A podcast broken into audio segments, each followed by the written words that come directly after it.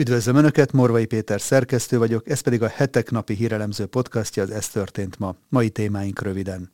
Donald Trump ígéretet tett arra, hogy újra választása esetén a harmadik világháborút is megakadályozná. A 2024-es elnökválasztási kampányának kulcsmondataként azt említette, hogy az emberek harcosa és igazsága lesz. Egy friss felmérés szerint Oroszország és Fehér Oroszország után Magyarországot tartják a legellenségesebb államnak az ukránok, ami nem jó hír a Kárpátalján élő magyarok számára, akik már eddig is százával áldozták életüket a velük szemben gyakran megvetéssel és elnyomással fellépő ukrán államért amíg a szem ellát. Megdöbbentő videó került nyilvánosságra az Ukrajnának megküldött amerikai fegyverarzenáról, amint tovább szállításra várnak a páncélosok és más harci eszközök egy lengyel kikötőben. Második János Pál pápa tudhatott a lengyelországi pedofil botrányokról, és segített eltitkolni azokat. Lazán ellenőrzött vonatok. A hetek legutóbbi számában Apát Ildikó összegyűjtötte mindazt, amit az ohiói környezeti katasztrófáról a főáramú média nem, vagy csak nagyon megkésve mondott el. Önök a március 6-ai adást hallják, a nap legizgalmasabb híreit és aktualitásokat a hetek válogatásában, amelyeket a videónk leírásában szereplő linkeken el is olvashatnak, csak úgy, mint a hetek.hu oldalon. Köszönjük, hogy már közel 27 ezeren feliratkoztak a YouTube csatornánkra, és hogyha esetleg ezt nem tették volna még meg, kérem csatlakozzanak, hogy biztosan értesüljenek a legfrissebb tartalmainkról.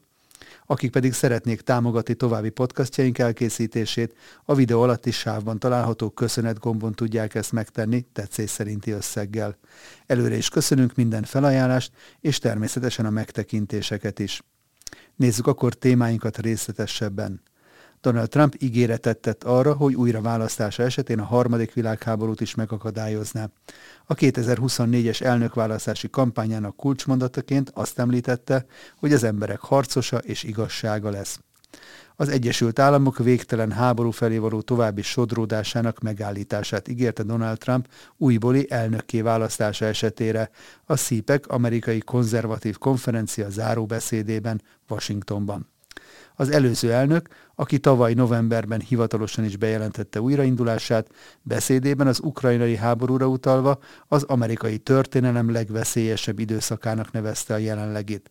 Kijelentette, ha ő lett volna az elnök tavaly februárban, Oroszország nem támadja meg Ukrajnát, és hozzátette, elnökként meg tudna akadályozni egy harmadik világháborút. Trump óriási hibának nevezte azt, hogy Oroszországot és Kínát egymás mellé sodorták az Egyesült Államok jelenlegi vezetésének hozzájárulásával.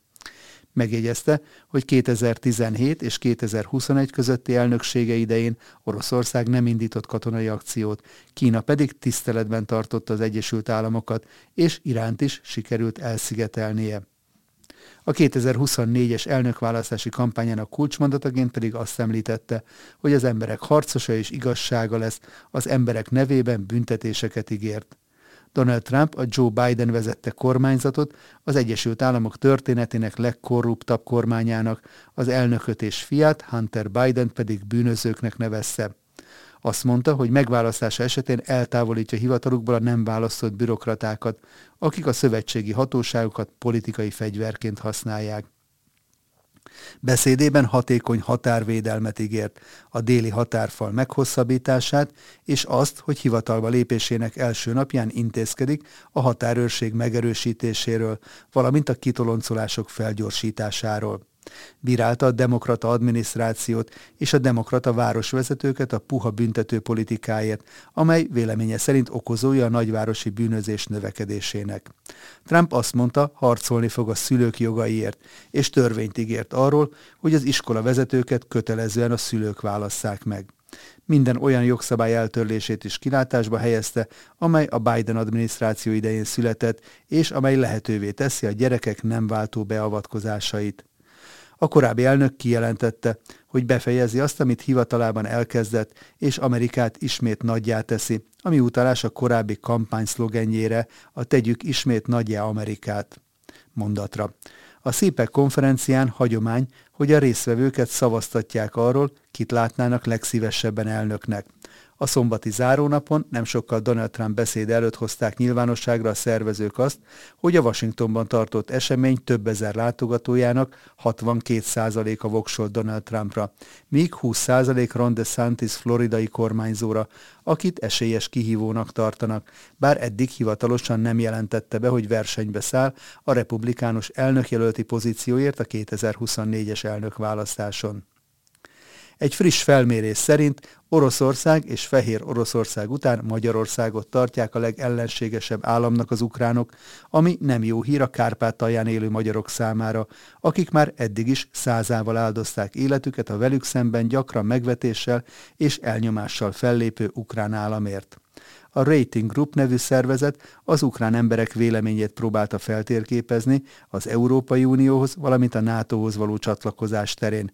De úgy tűnik számunkra, magyarok számára ezeknél is érdekesebb adatokkal szolgál a kutatás. Az ukrán szervezet felmérése ugyanis arra is kiterjed, hogy vajon milyen az egyes külföldi államok megítélése az ukránok körében, és mint kiderült, a legpozitívabban Lengyelországhoz, Litvániához, az Egyesült Királysághoz, valamint az Egyesült Államokhoz állnak, legkevésbé pedig Oroszországgal, Fehér Oroszországgal, Magyarországgal, illetve Kínával szimpatizálnak az ukránok ebben a sorrendben. A hazánk és Ukrajna közötti kapcsolatok már jóval a háború kitörése előtt 2017-től kezdtek megromlani, elsősorban Kijev kisebbség ellenes törvényei miatt, amelyek jelentősen aláásták egyebek mellett a magyar etnikumhoz tartozó kisebbségek jogait, például a nyelvhasználat, illetve az anyanyelvű oktatás terén mintegy 150 ezer magyar embert érintenek Ukrajnában az előbbi kisebbségpolitikai lépések, a többi nemzetiségről nem is beszélve. A felmérés szerint egyébként a megkérdezett ukránok 87%-a támogatja az uniós, és 86%-uk pedig a NATO-hoz való csatlakozást. Ameddig a szem ellát, megdöbbentő videó került nyilvánosságra az Ukrajnának megküldött amerikai fegyverarzenáról, amit tovább szállításra várnak a páncélosok és más harci eszközök egy lengyel kikötőben. Elképesztő videót osztott meg a NATO balti térségében és Lengyelországban kifejtett tevékenységgel foglalkozó Baltic Security nevű Twitter oldal. A felvételen az látható, ahogyan egymás után sorakoznak az egyik lengyel kikötőbe befutott amerikai harci eszközök, amelyeket Washington Ukrajna számára küldött. Mint a bejegyzésben írják, a gépek az Egyesült Államok hadseregének egyes számú hadosztályának hármas számú páncélos dandárjához tartoznak.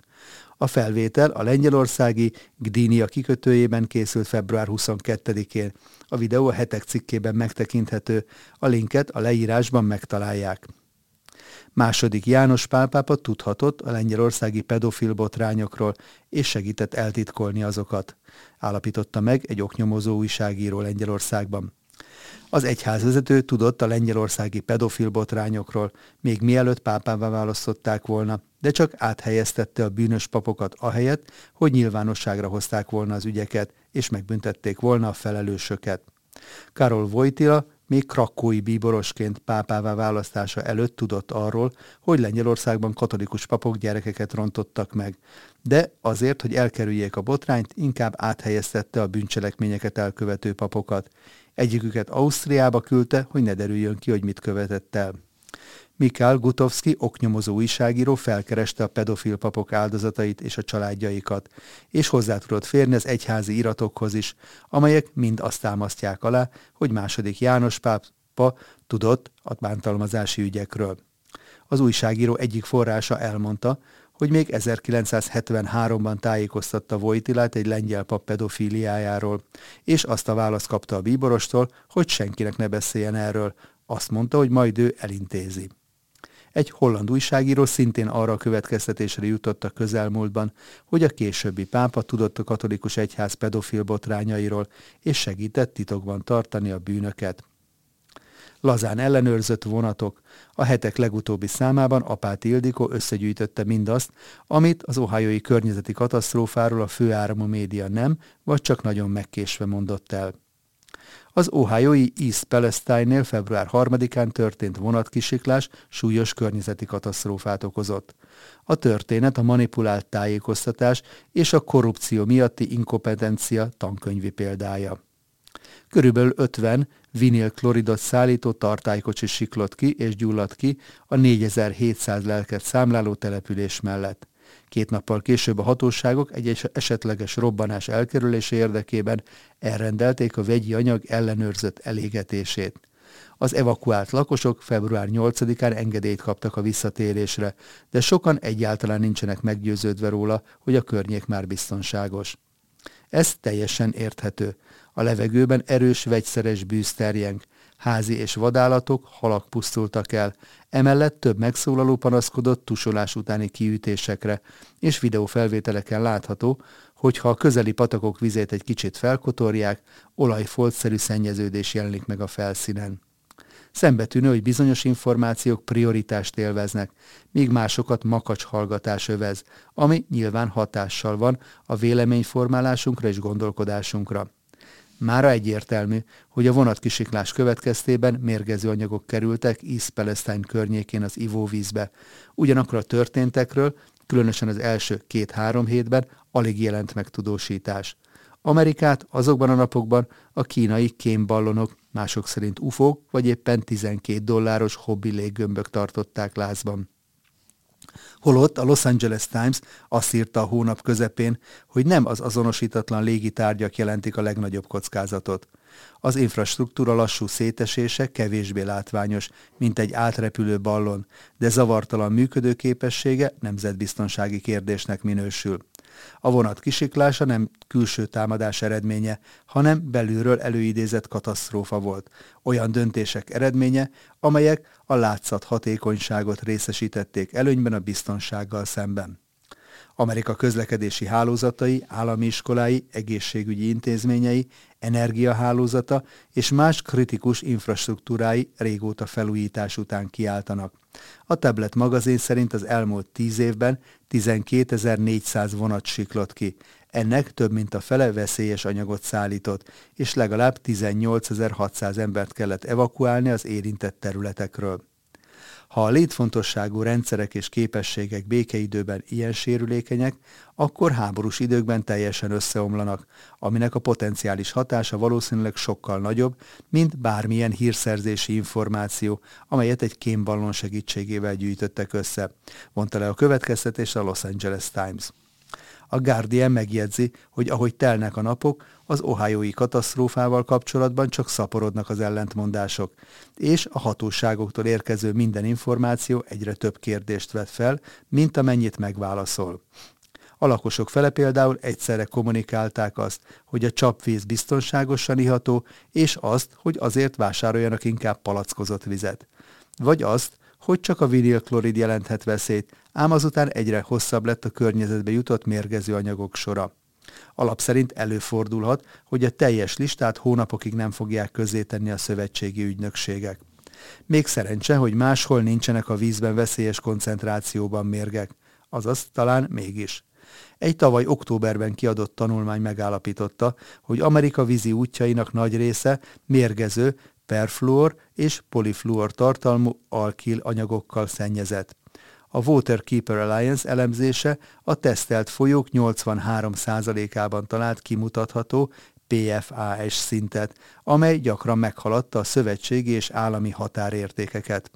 A PFAS fegyületeket örök kemikáliáknak is nevezik, mert rendkívül erősnek számító szén-fluor kötéseik miatt nem bomlanak le, hanem felhalmozódnak a természetben embereknél rákot, máj- és pajzsmirigy problémákat, születési rendellenességeket, vesebetegséget, csökkent immunitást, terméketlenséget és más súlyos állapotokat okozhatnak.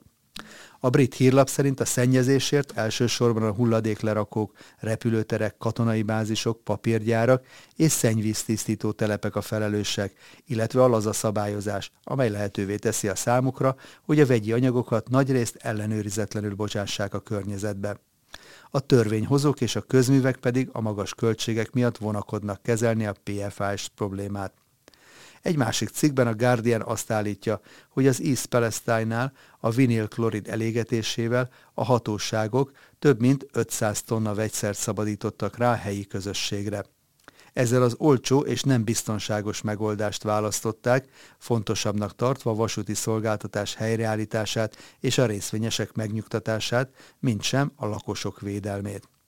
A Guardian azt is megjegyzi, hogy a Southern Norfolk, vagyis az érintett vasúttársaság jól bevált vállalati stratégiával reagált a válságra. PR kihívásként kezelte, nem pedig humanitárius és ökológiai katasztrófaként. A kormánynak meg kellene védenie bennünket az ipar túlkapásaitól, ehelyett azonban gyakran úgy viselkedik, mint a partnere, állapítja meg a lap. Ez azért van, mert a kormány és a nagyvállalatok úgy tűnik ténylegesen partnerek is. Az ohiói eset azt mutatja, hogy ez helyi, állami és szövetségi szinten egyaránt igaz.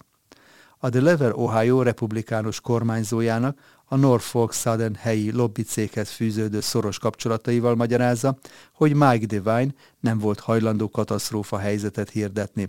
Pedig ez a szövetségi erőforrások kiutalásának feltétele. A jogszabályok szerint az elnök az állam kormányzójának kezdeményezésére dönt a vészhelyzetté nyilvánításról és a segélyek elindításáról. East Palestine Devine mulasztása miatt azonban eddig csak korlátozott támogatáshoz jutott.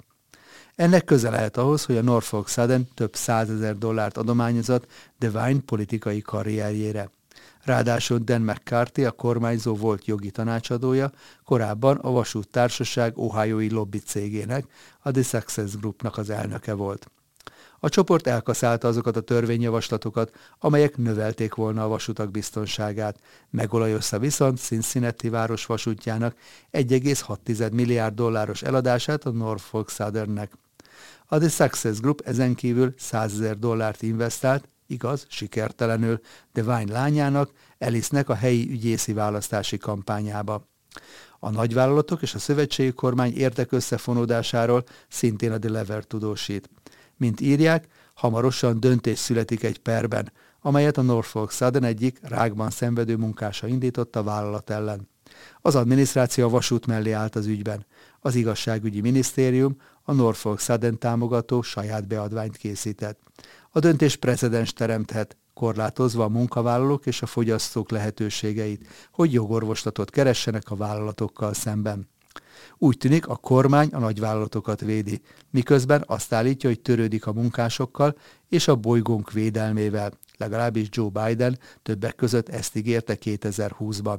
Amikor azonban itt van egy környezeti katasztrófa, amelyet kezelni kellene, az elnök Ukrajnába utazik, a közlekedési ügyi, ügyi miniszter pedig csak Donald Trump látogatása után jelenik meg a helyszínen. Lehet, hogy ez azt is jelenti, hogy amikor az éghajlatváltozás elleni küzdelemről beszélnek, az is csak üres szöveg lehet.